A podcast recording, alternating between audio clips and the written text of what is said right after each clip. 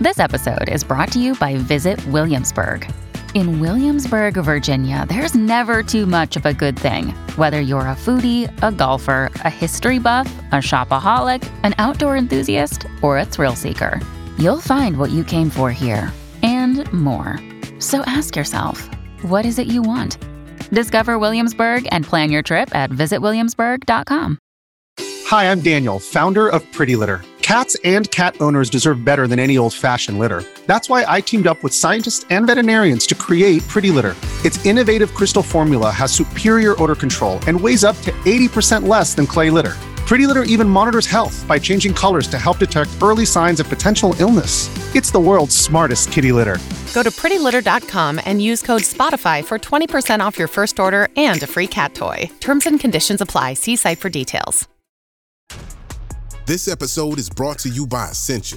A better you starts with better hydration. Essentia is on a mission to inspire people to do what matters most. Their proprietary ionization process transforms water from any source into ionized alkaline water, providing water that's 99.9% pure with a pH of 9.5 or higher.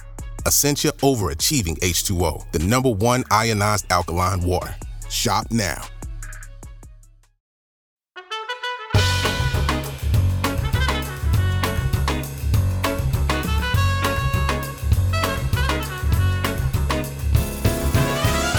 Hello and welcome to The Rest is Money with me, Steph McGovern.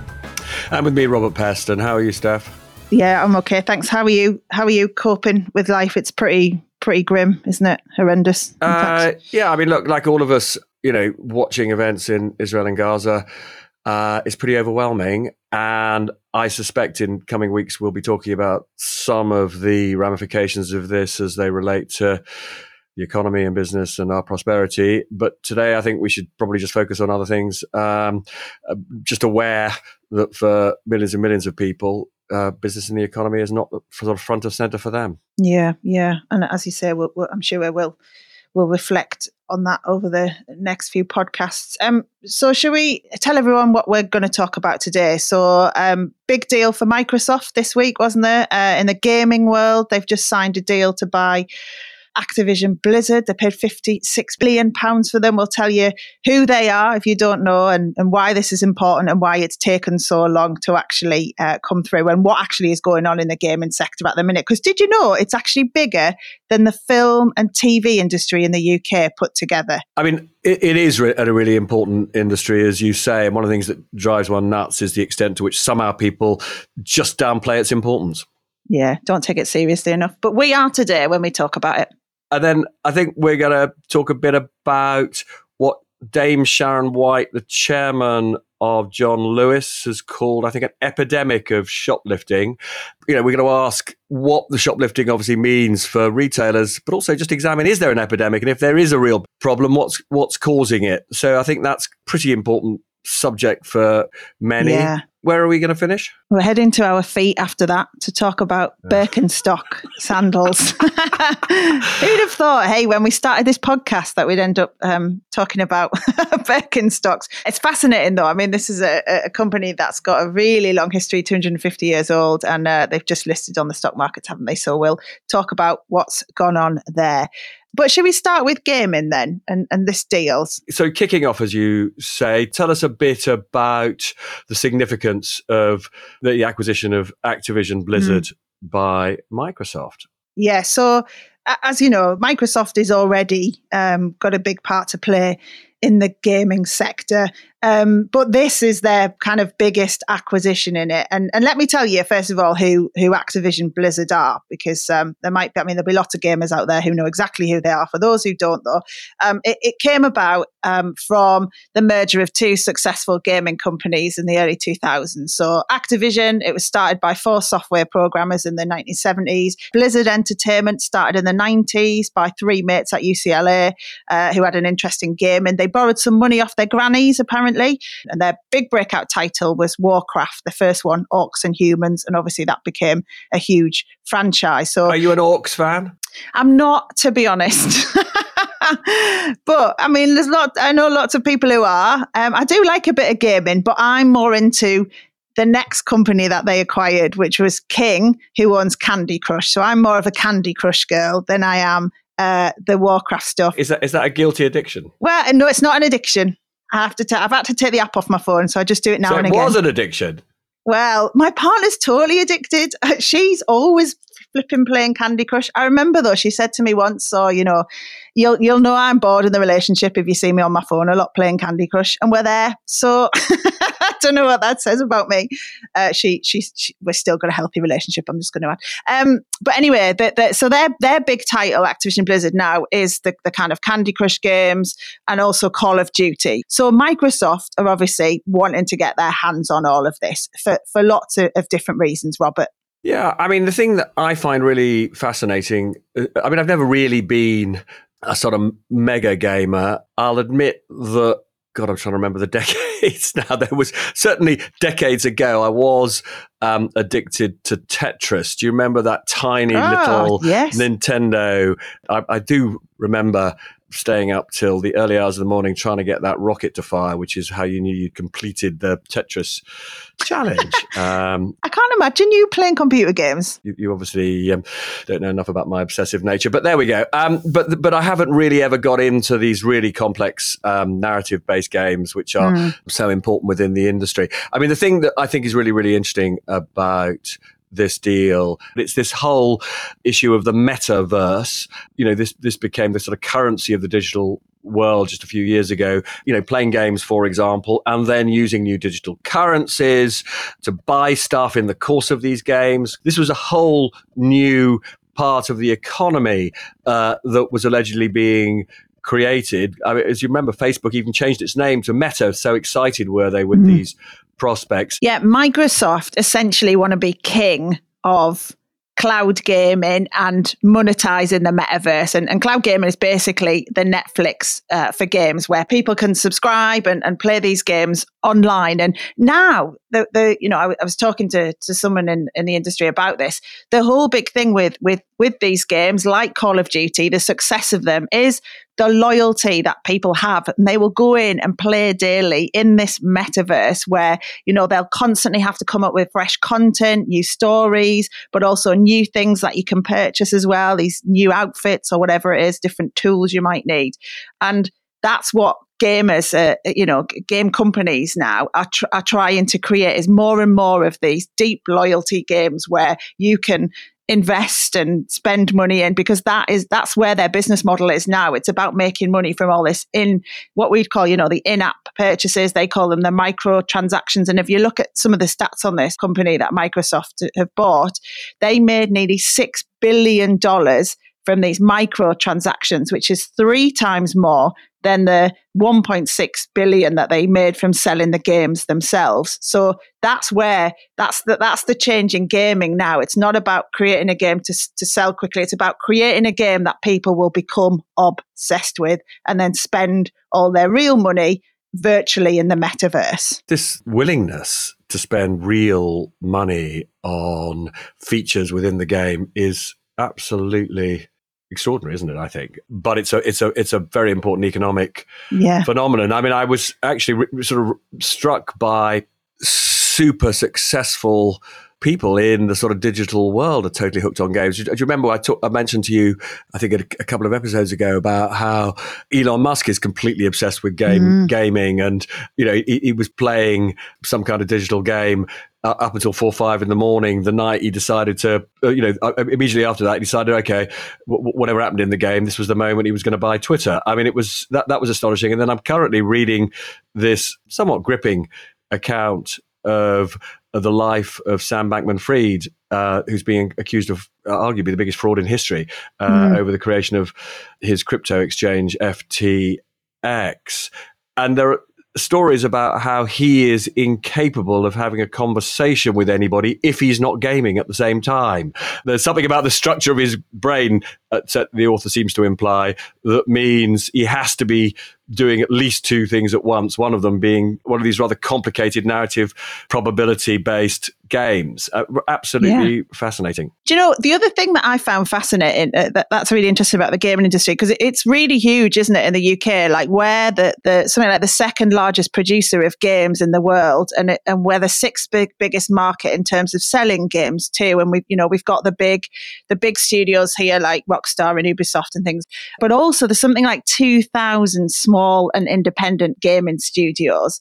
And, you know, as I mentioned earlier, it's bigger than the television and, and film sector put together. I think the other thing which is quite interesting and important about it, isn't it, is that quite a lot of these businesses you know, we talk about the need for leveling up, but it is quite interesting that some of these studios are not simply in the rich London and Southeast. I, m- I remember a while back I made a film in Dundee and was very struck by how important the gaming development industry was in a city that in other ways um, had big social and economic problems. So it, it is interesting how spread it is all, all, over the UK. I suppose my concern about it is we're brilliant at creating these small businesses. As soon as they get to a certain size, they tend to be acquired uh, by the giants of the world that are not British. They're on the whole, they're American, like Microsoft. Yes, but interesting on that. And, and just to add that, you know, my thing about getting Middlesbrough into every podcast. Um, Middlesbrough is also really big for gaming too. So Teesside has got this, uh, Teesside University has a big hub there. And there's actually a big gaming community in Middlesbrough, similar to Dundee, lots of other social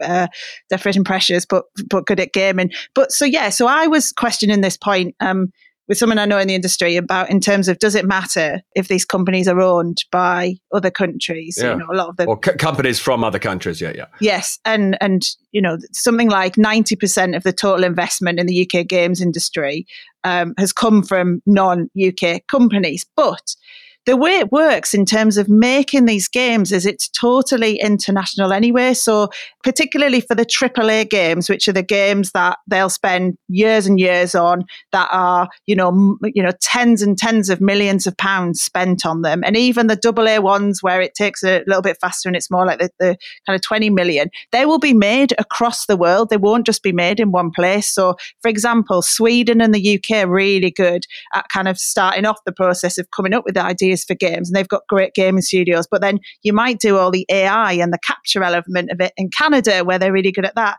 And then you do the quality control in, in India. So each section has, has got, you know, each country has got particular skills that all come together to make make each game, which I found fascinating because I thought it must be you know one studio will work on it from from beginning to end the bit that i still think is a problem for the uk is if the domicile the headquarters of a company is in the uk that's where ultimately the profits flow. And if the profits are not flowing to a UK domicile company, then the tax revenues are not going mm. to the treasury. And although it's great that we've got all these gaming developers here and they're getting good salaries and having good lives, and that's all brilliant, and they're, of course, paying taxes on their salaries you know, we are by not having the ultimate ownership in the UK, we are missing out on an important revenue and then tax stream to fund our public services. And uh, you know, this is just going to be an issue we're going to be coming back to time and again, yeah. which is the problem for the UK in not having enough super growth companies headquartered here and what we do about it. So, yes, it's brilliant that we have such a thriving gaming industry. Personally, I think it would you know, it would be better for the UK if we had a few more of these bigger companies, um, you know, say registered here and paying taxes and dividends here. But I think that the big issue as well is the tax relief and, and whether the creative industry, like gaming, is seen as tax kind. That's one of the big beefs that uh, you know I've been talking to them about in the industry is that they say that the tax relief they don't get is one of the big pressures and that is a concern for how competitive we are in this country yeah. for gaming. And skills is another one a big problem as well. They say you know there's a really direct route from uni into gaming but there aren't many other routes and so you often get a certain type of person who goes into the industry and I know that the gaming sector's had its various problems with you know recruitment and diversity.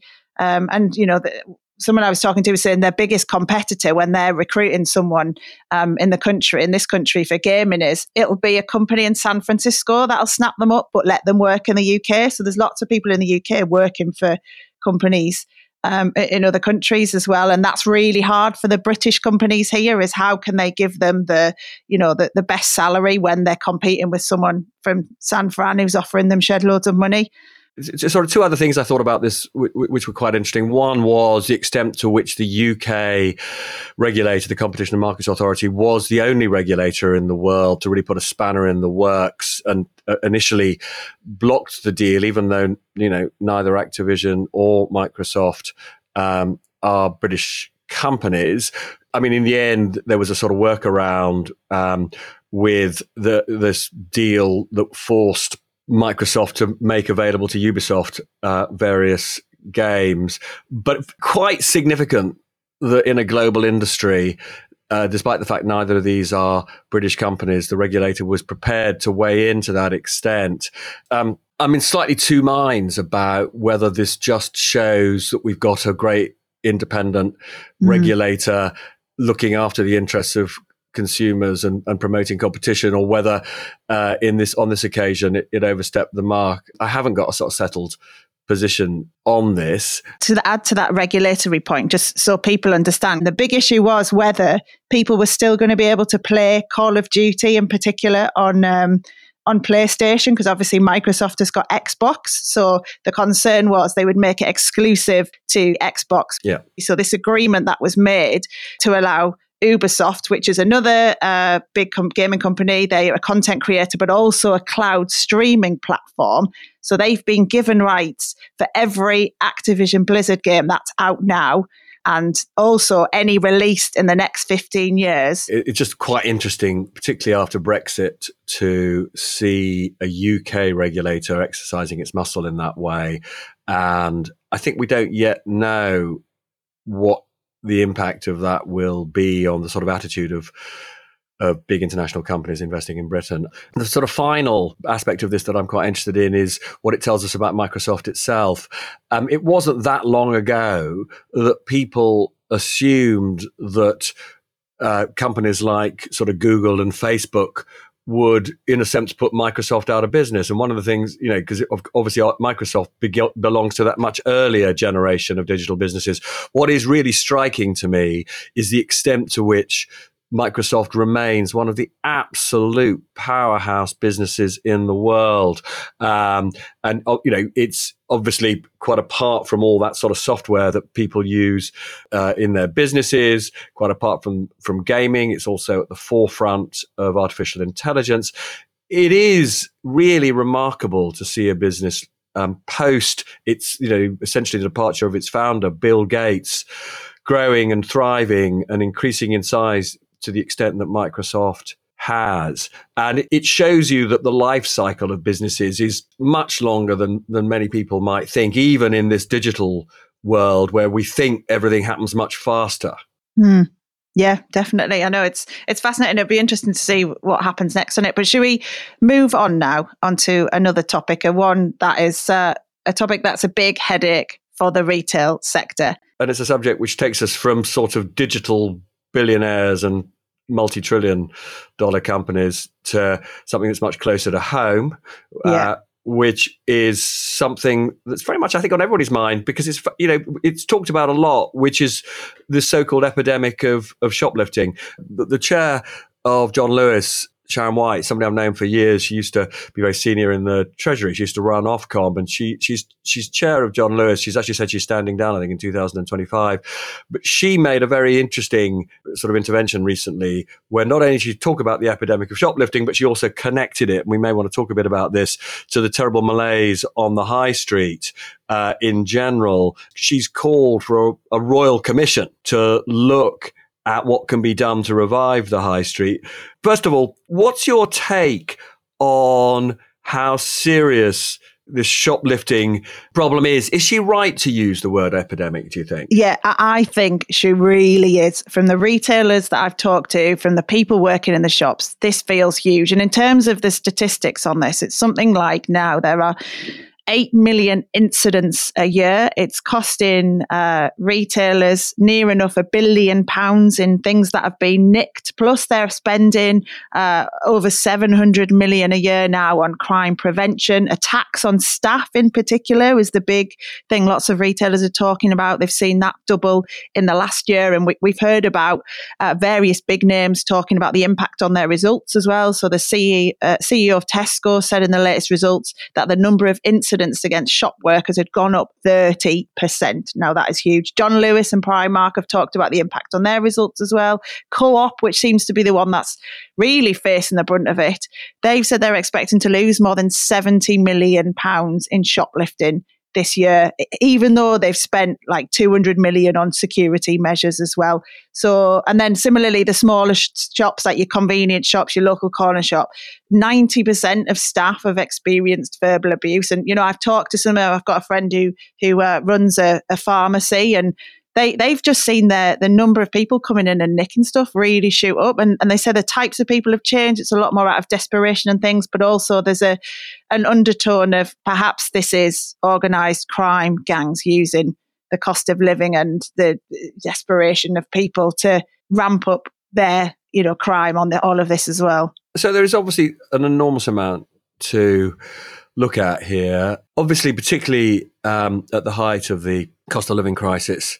uh, a few months ago, there was a view, and I don't think this was unfair, that a degree of the shoplifting was just to do with people who simply didn't have any money trying to get hold of the basics in life. And one of the things that, you know, I mean, I certainly found slightly distressing actually was the way that initially um, supermarkets were reacting by putting security tags on things like washing powder and baby formula and nappies, which was sad. Yeah. And, and the real basics of life where you're just, I mean, obviously n- nobody condones stealing, but you know, that there was a sense in which certainly, uh, uh, you know, a few months ago, one was just feeling that some of this theft was just to do with desperate, desperate people just trying to get hold of the de- the, the, basics. Yeah. But it's plainly not all that.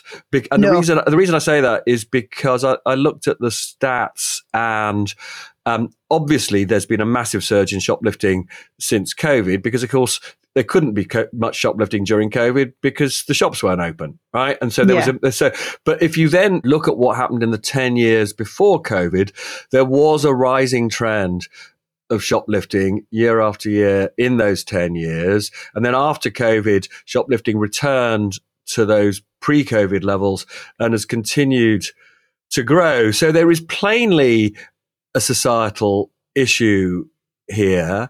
I mean, one of the things that is striking is the huge amount of evidence that gangs are now involved because, as I understand it, under sentencing law, you're much less likely to get um, a, a, a, sort of serious custodial sentence if you commit um, shoplifting than if you do burglary. And therefore, there's been a big shift away from burglary, or a shift away from burglary, to much more systematic by gangs raiding of shops in in in that way. And as as as you'll have heard, lots of shopkeepers say the problem is the police won't. You know, they'll ring up and they'll complain. The police don't even bother to turn up and investigate. Yeah, and and I think there's like there's a threshold, isn't there? There's like 200 quid. If it's if it's less than 200 quid, it's often not uh, not investigated. And uh, all of the retailers I've mentioned as well have all been reporting stuff to the police, but say more often than not, they um, nobody comes out uh, to actually deal with it. And even though they're sending them the CCTV, like my friend who I was saying who has the pharmacy, sends regularly sends the CCTV footage of people nicking the stuff, but then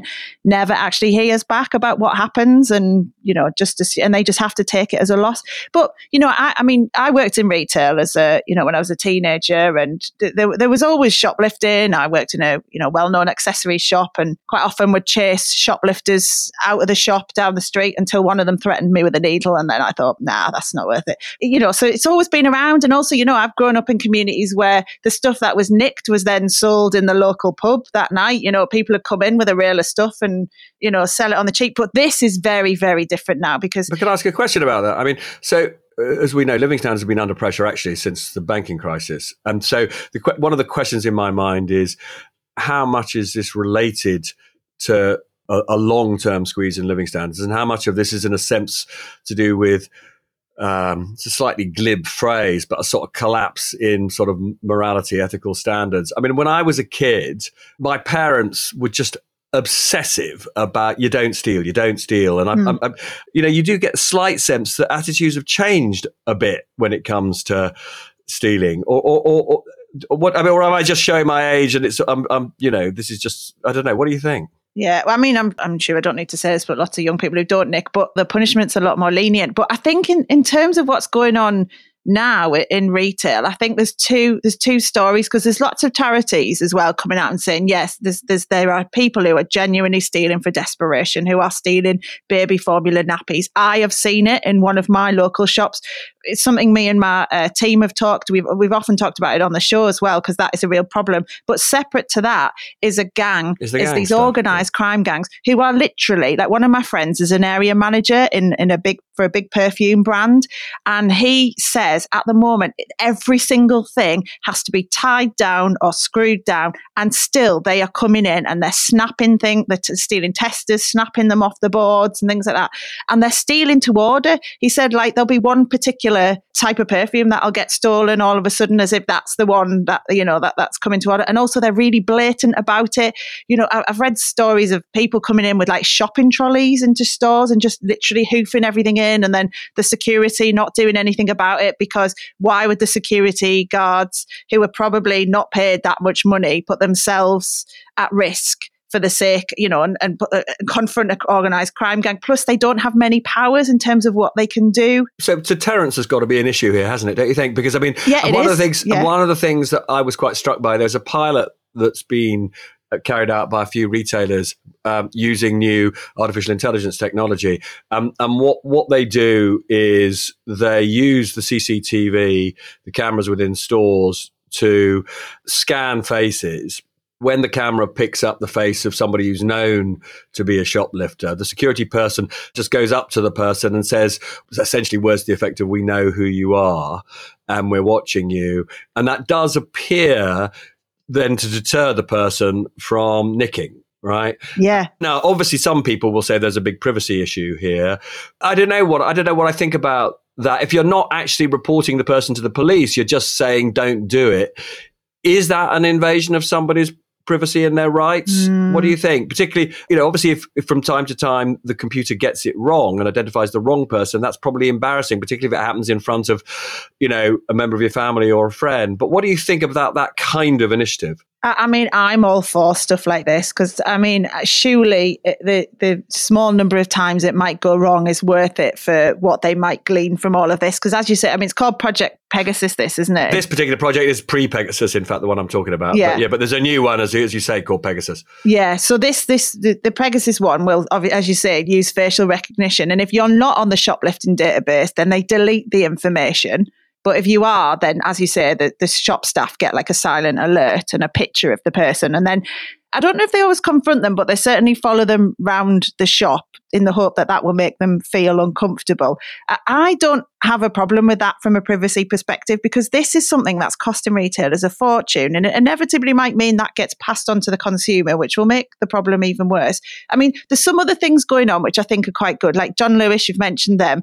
They've started offering free coffees to police officers so that they have a reason to spend more time in the stores. So you know, they're doing that. Yeah, as a oh hopefully oh as a, so the way to get a policeman to come around and investigate, you know, theft is to offer him a free coffee. I don't honestly. I don't think that's a solution to the crime problem. I know the another thing that I mean, everyone's just trying whatever they can at the moment. So like home bargains as well. Obviously, a big discount store has uh, got something over 500 stores around the country. They've got a, got a confidential hotline now as well, where members of the public can tip off home bargains if they have any information about a theft or crime and they'll get 500 quid if they you know if they manage to convict someone off the back of it. And you know you're getting staff wearing body worn cameras now undercover security in aisles of the co-op um, dummy packaging for things. So it feels like the retailers are doing everything they can but what they really need is the support from the judiciary. They need to have you know it needs to be tougher on people who nick doesn't it? I suppose so. On the other hand, uh, it is worth just pointing out that, as you'll have noticed, Steph, the prisons are full. They are full. Yeah. I mean, people who've committed very serious crimes are not being put in prison.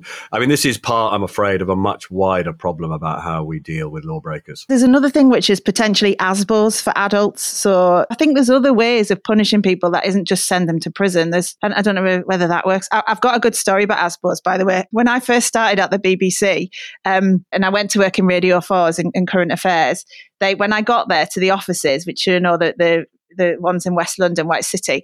I got there and I was only young. I was like 19, 20. And I went into the offices and there was a big map of Middlesbrough on the wall, obviously my hometown. Uh, so I was like, oh, who's put that up on the wall? I was like, oh, this is exciting. Who's the smoggy, which is what you call someone from Middlesbrough. So I went over to the team and I was like, oh, map of Middlesbrough on the wall. That's exciting. Is that, you know, Smoggy put that up, you know, showing their pride from the area? And they went, oh, that, oh no, that's because we're doing a program about ASBOs. I was like, and what is the, what's the red circle on the map? And they went, oh, that's the no-go zone for the crew. And I was like, my mum and dad live in the middle of that. Oh my you God. can see them recoil at the thought that I might be from this rough area, but there we are. So that whenever I think of ASBOs now, I just think of when I first started at the BBC. Well, so long as you're not wearing your electronic tag today, you can get on and do some work, I guess. I'm having a break from my crime-filled days. Uh, and talking of breaks, we should have one on the podcast. Let's have a break.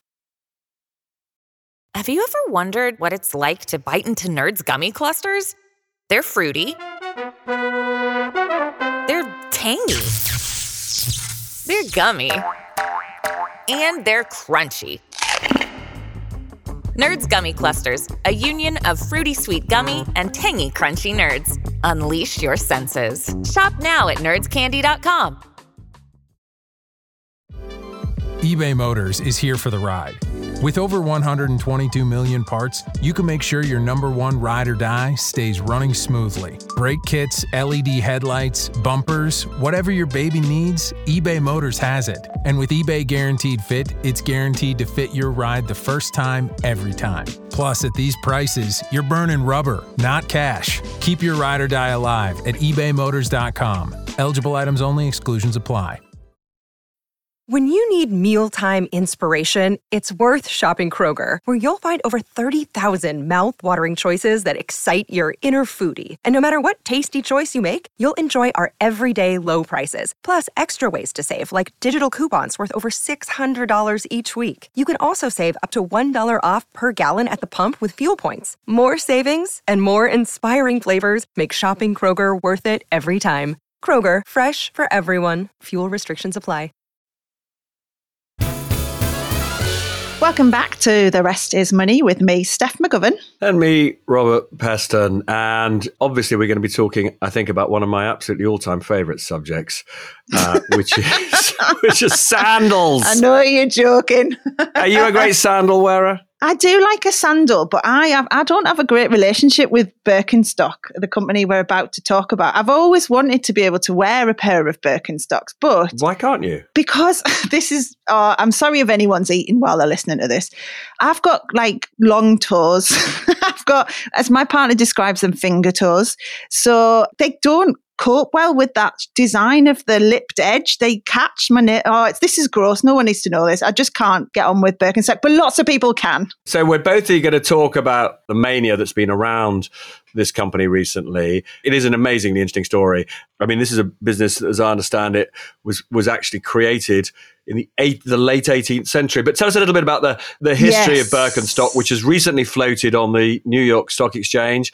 The flotation has been actually a bit of a car crash. It's not gone well. So we're going to talk about the sort of rise and certainly at least temporary fall of Birkenstock. Tell us a little bit about why we should be interested. Tell us about, about the history of it. I feel like I'm about to do a Rory Stewart and take you back hundreds of years to where it began. So Birkenstock, it's led to believe, started in the 18th century by the Birkenstock brothers who were handmaking shoes in their village in Germany. It was a tradition that continued in the family. Over 100 years later, their great great grandson, Konrad Birkenstock, of the original Johann Birkenstock worked on developing a shoe that would help provide comfort for people. So their big thing, Birkenstock, has always been it's not about fashion and following a trend, it's about comfort for the foot. Isn't it supposed to be the shape of the foot if you put it in wet sand or something? That's what I was told. Oh, that could be true. I know that it was, that, you know, the Birkenstocks were part of that whole shoe reform where shoes were based on the anatomy of a foot rather than just like something you'd slip on your foot. They actually worked on developing the last which is what you use to make a shoe from. They developed that based on the anatomy of a foot. And they basically developed like essentially an orthopedic shoe with a raised arch and it has that famous cork and latex base to it. And it's also, sta- I mean, one of the reasons it's become particularly fashionable recently because I think all their materials are what we call sustainable materials. So as you say, yeah. you know, one of the things that I was really struck by, slightly against my instincts when I sort of immersed myself in this subject, well, things I've discovered are obviously still a German company, one of those uh, what they call a Mittelstand, so really important family business for generations, as you said. All sustainable materials, cork, which I think they get from Portugal, maybe. Certainly the Iberian Peninsula, I'm pretty sure. All the leather comes from Italy. They're all made in Germany. So they're also an example of a business, a manufacturing business that hasn't been outsourced to the Far East and does use, you know, really quite expensive materials close to home. You know, we live in yeah. a world where everybody talks about global sourcing. They never strayed from what you might call local sourcing, and it's really served them well. Yeah, they're purists, aren't they, about it? That that's the really interesting thing about them because they never really deviated from the style of the shoe. You know, that famous kind of sandal we see now, the shape, that was 1963 that first came out. Well, the interior is always the same, as I understand it, and that's because they think it's good for your posture and comfort. They've got a few different styles, as I understand it. Yeah, they've got fur trimmed and different colours and different materials now. So one of the reasons I do know a bit about this is because my partner Charlotte is a bit of a Birkenstock fan, and I, you know, I had a sort of bit of a nightmare over the summer. I was in New York and felt like I was living my entire life in the Birkenstock shop in New York, which I have to say it was absolutely packed. And so I know a bit about, I think it's called the Arizona style, which I think is quite Yeah, that's the two strap sandal, which came out in 1973. Well, there we go. But it is interesting. So among the things that are interesting are one, the way that it started very much as a, like a sort of health hippie thing. You could only really buy them from health food shops. And then they didn't really have to use, they didn't, apparently, as I understand it, have to pay people for endorsements in the way brands pay people for endorsements now. But just by chance, various celebrities got associated with them. So I saw that Kate Moss's almost, I think Kate Moss's very first shoot. Yeah, sixteen-year-old Kate Moss. you know, was was I think wearing the Arizona, I think, and so various waves of celebrities have just worn them in shoots of various sorts and have sort of added to this idea that you know it's not just about hippie-ish comfort; it's actually about fashion. And the other thing, though, that is really interesting to me, and I think this goes to the heart of trying to understand the business now, is it was uh, very much a family controlled business. But something like 20 years ago, they brought in these two professional managers one of whom is still absolutely sort of the power behind it, uh, not members of the family, called Oliver Reichert. And they brought in private equity money via a, a private equity firm called Catterton.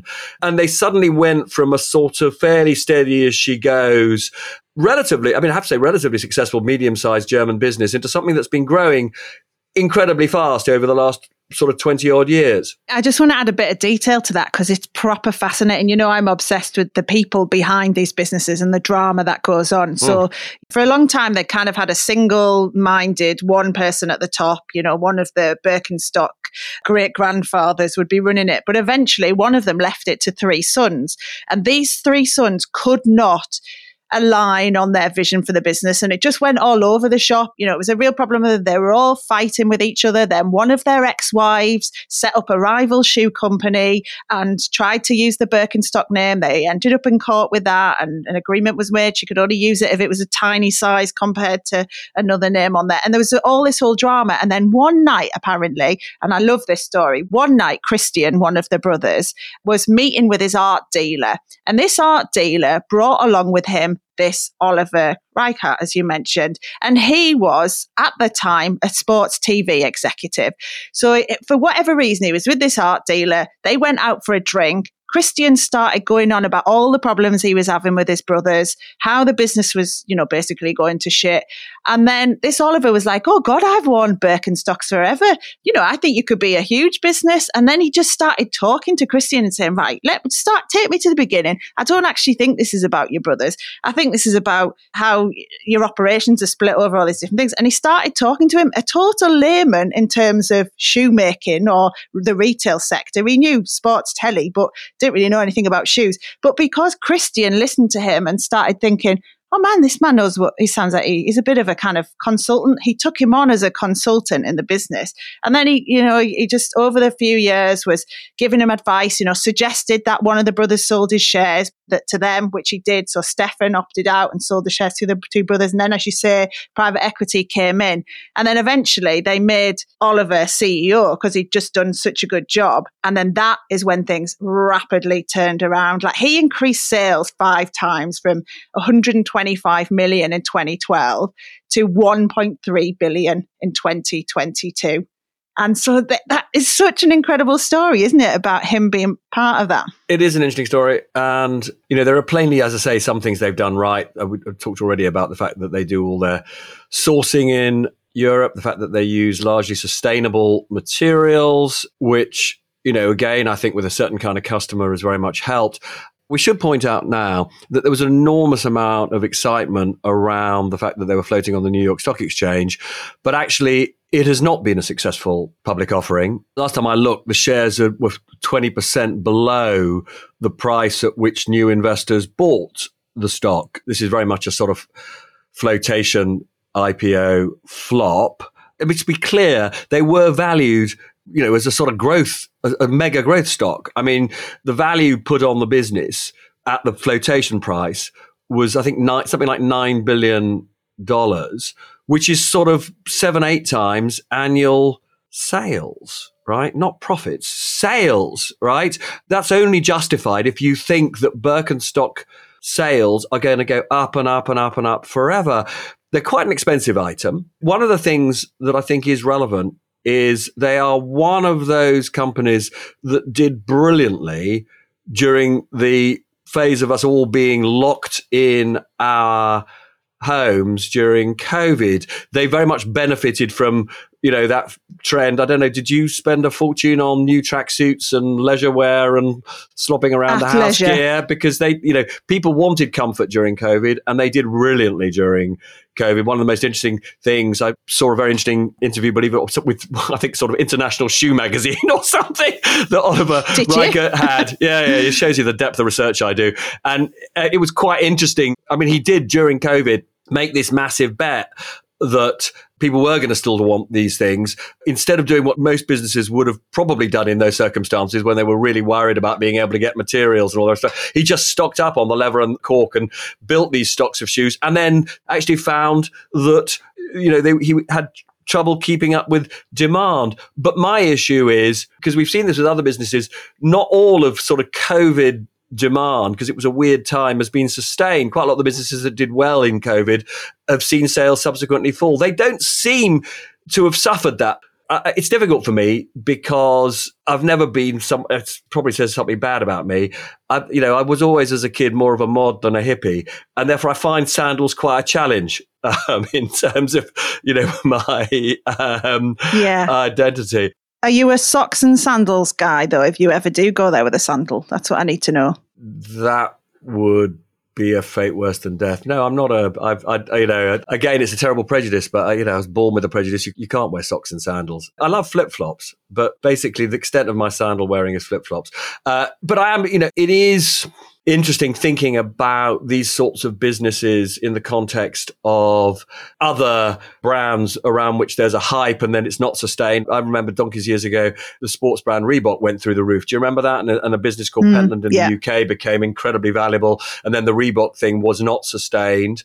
It's plain to me that in many respects, Birkenstock does all the right things in terms of focusing on quality. But I'll tell you another thing which slightly gives me pause for thought. Catterton, this private equity business that bought into them and has now sold some shares, has a partnership with LVMH. Which is the luxury fashion house that owns like Louis Vuitton, Dior, and champagne brand Moët and Chandon. One of the things I'm interested in is well, it's just something weird that happened as part of this IPO, this sale, right? So Catterton sells down, which to an extent means LVMH is selling down.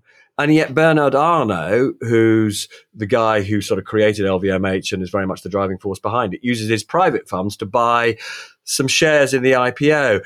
And nobody knows more about brands than LVMH. You know, a couple of questions. Wouldn't they want to own the whole thing? That's one question in my mind. But also, Yeah. why would you be both a seller and a buyer? I don't know. It's very intriguing. I instinctively feel nervous when a business has such a high stock market valuation. I do worry that stock market like frankly, you know, consumers, as it were, get sucked into sort of trends and fads. I think that's one of the reasons why the shares have have fallen. That's what I think they're clever at, not being part of the trends and fads. For example, um, they were Supreme, who are obviously a brand that particularly young people will queue up for when there's going to be a Supreme drop of whatever product it is. They tried to do a deal with Birkenstock, and Reichert was like, no, that would be prostitution to have Supreme written on a Birkenstock, even though that would have taken them to, again, an, another audience, which is really interesting. So maybe his degree of control of quality and the nature of the brand is enough to, over time, underpin this very high valuation that, that's been put on the company. One obviously other thing we haven't mentioned that's been big part of this is they featured in the Barbie movie, which was obviously huge. And to see Barbie, who'd gone from having arched, you know, being Barbies are always on their toes, and then when the Barbie character Margot Robbie playing her, her feet went flat because she was kind of becoming a dysfunctional Barbie. She was given a pair of Birkenstock, and it was like, oh my God, your life's over because you've been given this Birkenstock. But by the end of it, you realize, actually, that's brilliant that that happened. And that probably helped things as well. I see you're wearing Barbie pink. Yes, I've got a Shania Twain t shirt on, actually. Okay, so Shania hog. Pink. But anyway, I'm slightly assuming that therefore, if Oliver Reichert is listening, he needs to produce a special custom Steph shoe for your toes. He wouldn't. That would be classed as prostitution to him. Nothing deviates from the purest cork sandaled. He's discriminating against people with long toes. That's terrible. I know it is. I know. Just take the lip off the edge. Anyway, right. Should we have a look at some questions? Thank you again to people who've been sending them into us. It's restismoney at gmail.com, just a reminder. And of course, there are our socials, and it's the rest is money on most platforms. But yeah, thanks for those who've been in touch. We've got a, a real mix of stuff. Now, obviously, there's been a fair bit of data out about what's going on in the economy over the last couple of days. And Charlie Livingston has a question, which I think will uh, allow us to talk about all of what's been going on. So it says, with the news that wage growth is still above inflation, is this good news for the cost of living crisis? So we've had what you might call good and bad news about what's happening to wages and prices. On the one hand, we've actually experienced for the first time, well, in months and months and months and months and months, a real increase in wages. That means that wages are rising about 1% faster than inflation. The problem is that the Bank of England will regard the fact that wage growth has not fallen in the last three months. It'll regard that as adding to inflationary pressures. And at the same time, we've seen inflation figures just this morning showing the headline rate of inflation not falling, which is obviously something that will depress the Bank of England, and also services inflation actually rising a bit. So when you look at this in the round, what it means is that pressure on most people's living standards is easing a bit. The cost of living crisis is not as bad as it was, but it does also mean that the Bank of England is certainly not going to cut interest rates anytime soon. And there's a greater risk that there'll be another quarter point rise in the interest rate the Bank of England controls, either at its next meeting or the one after that. So, as I say, sort of good and bad news. If you've got a mortgage or you're going to have to get a new mortgage deal anytime soon, this is not great news. But in general, it is, you know, better news that we've all got a bit more money in our pockets than we had only a few months ago. Should we have a look at another question?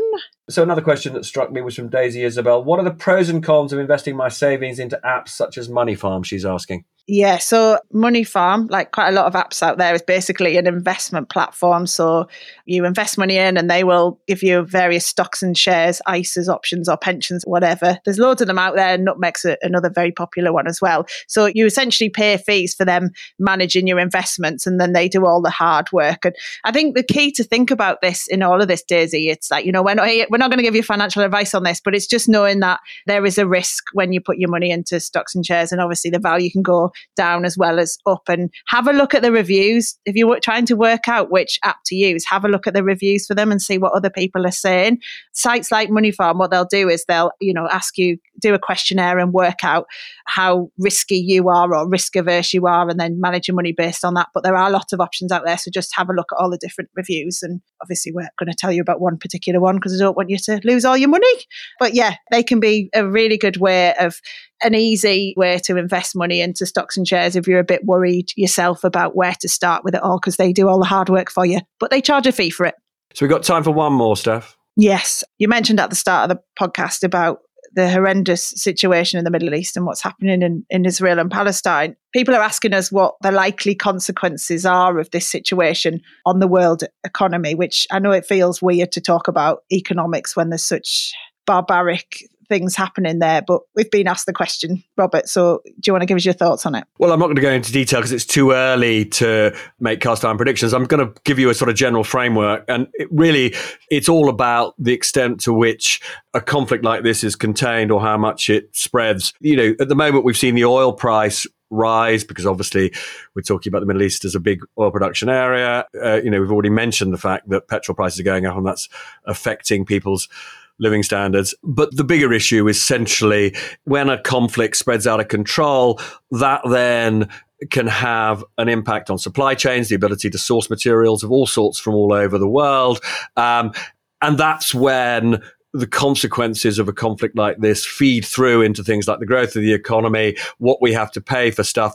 As I say, it is too early to assess the consequence for economic growth and living standards from all of this. But all we can say with, I'm afraid, slightly grim confidence is there's already been an impact and you know, through the transmission mechanism of a rising oil price, and it almost certainly will be an event of economic consequence, and not yeah. not good economic consequences, sadly. Yes, and there's lots of examples from the past, aren't there, where um, tensions in the region lead to huge price rises for oil, which can have a dramatic impact on things. But it's much wider than that. If supply chains to other parts of the world get disrupted, which they could easily do in a conflict like this, then and we saw that during COVID, for example, and we've seen it during Putin's invasion of Ukraine, then that's why these events have such significant impact. Yeah. Right. I think we've come to the end of the podcast. Thank you again for the questions. Send them to restismoney at gmail.com if you want to add any. Also, feel free to leave us a review as well of the podcast, a good one only, obviously,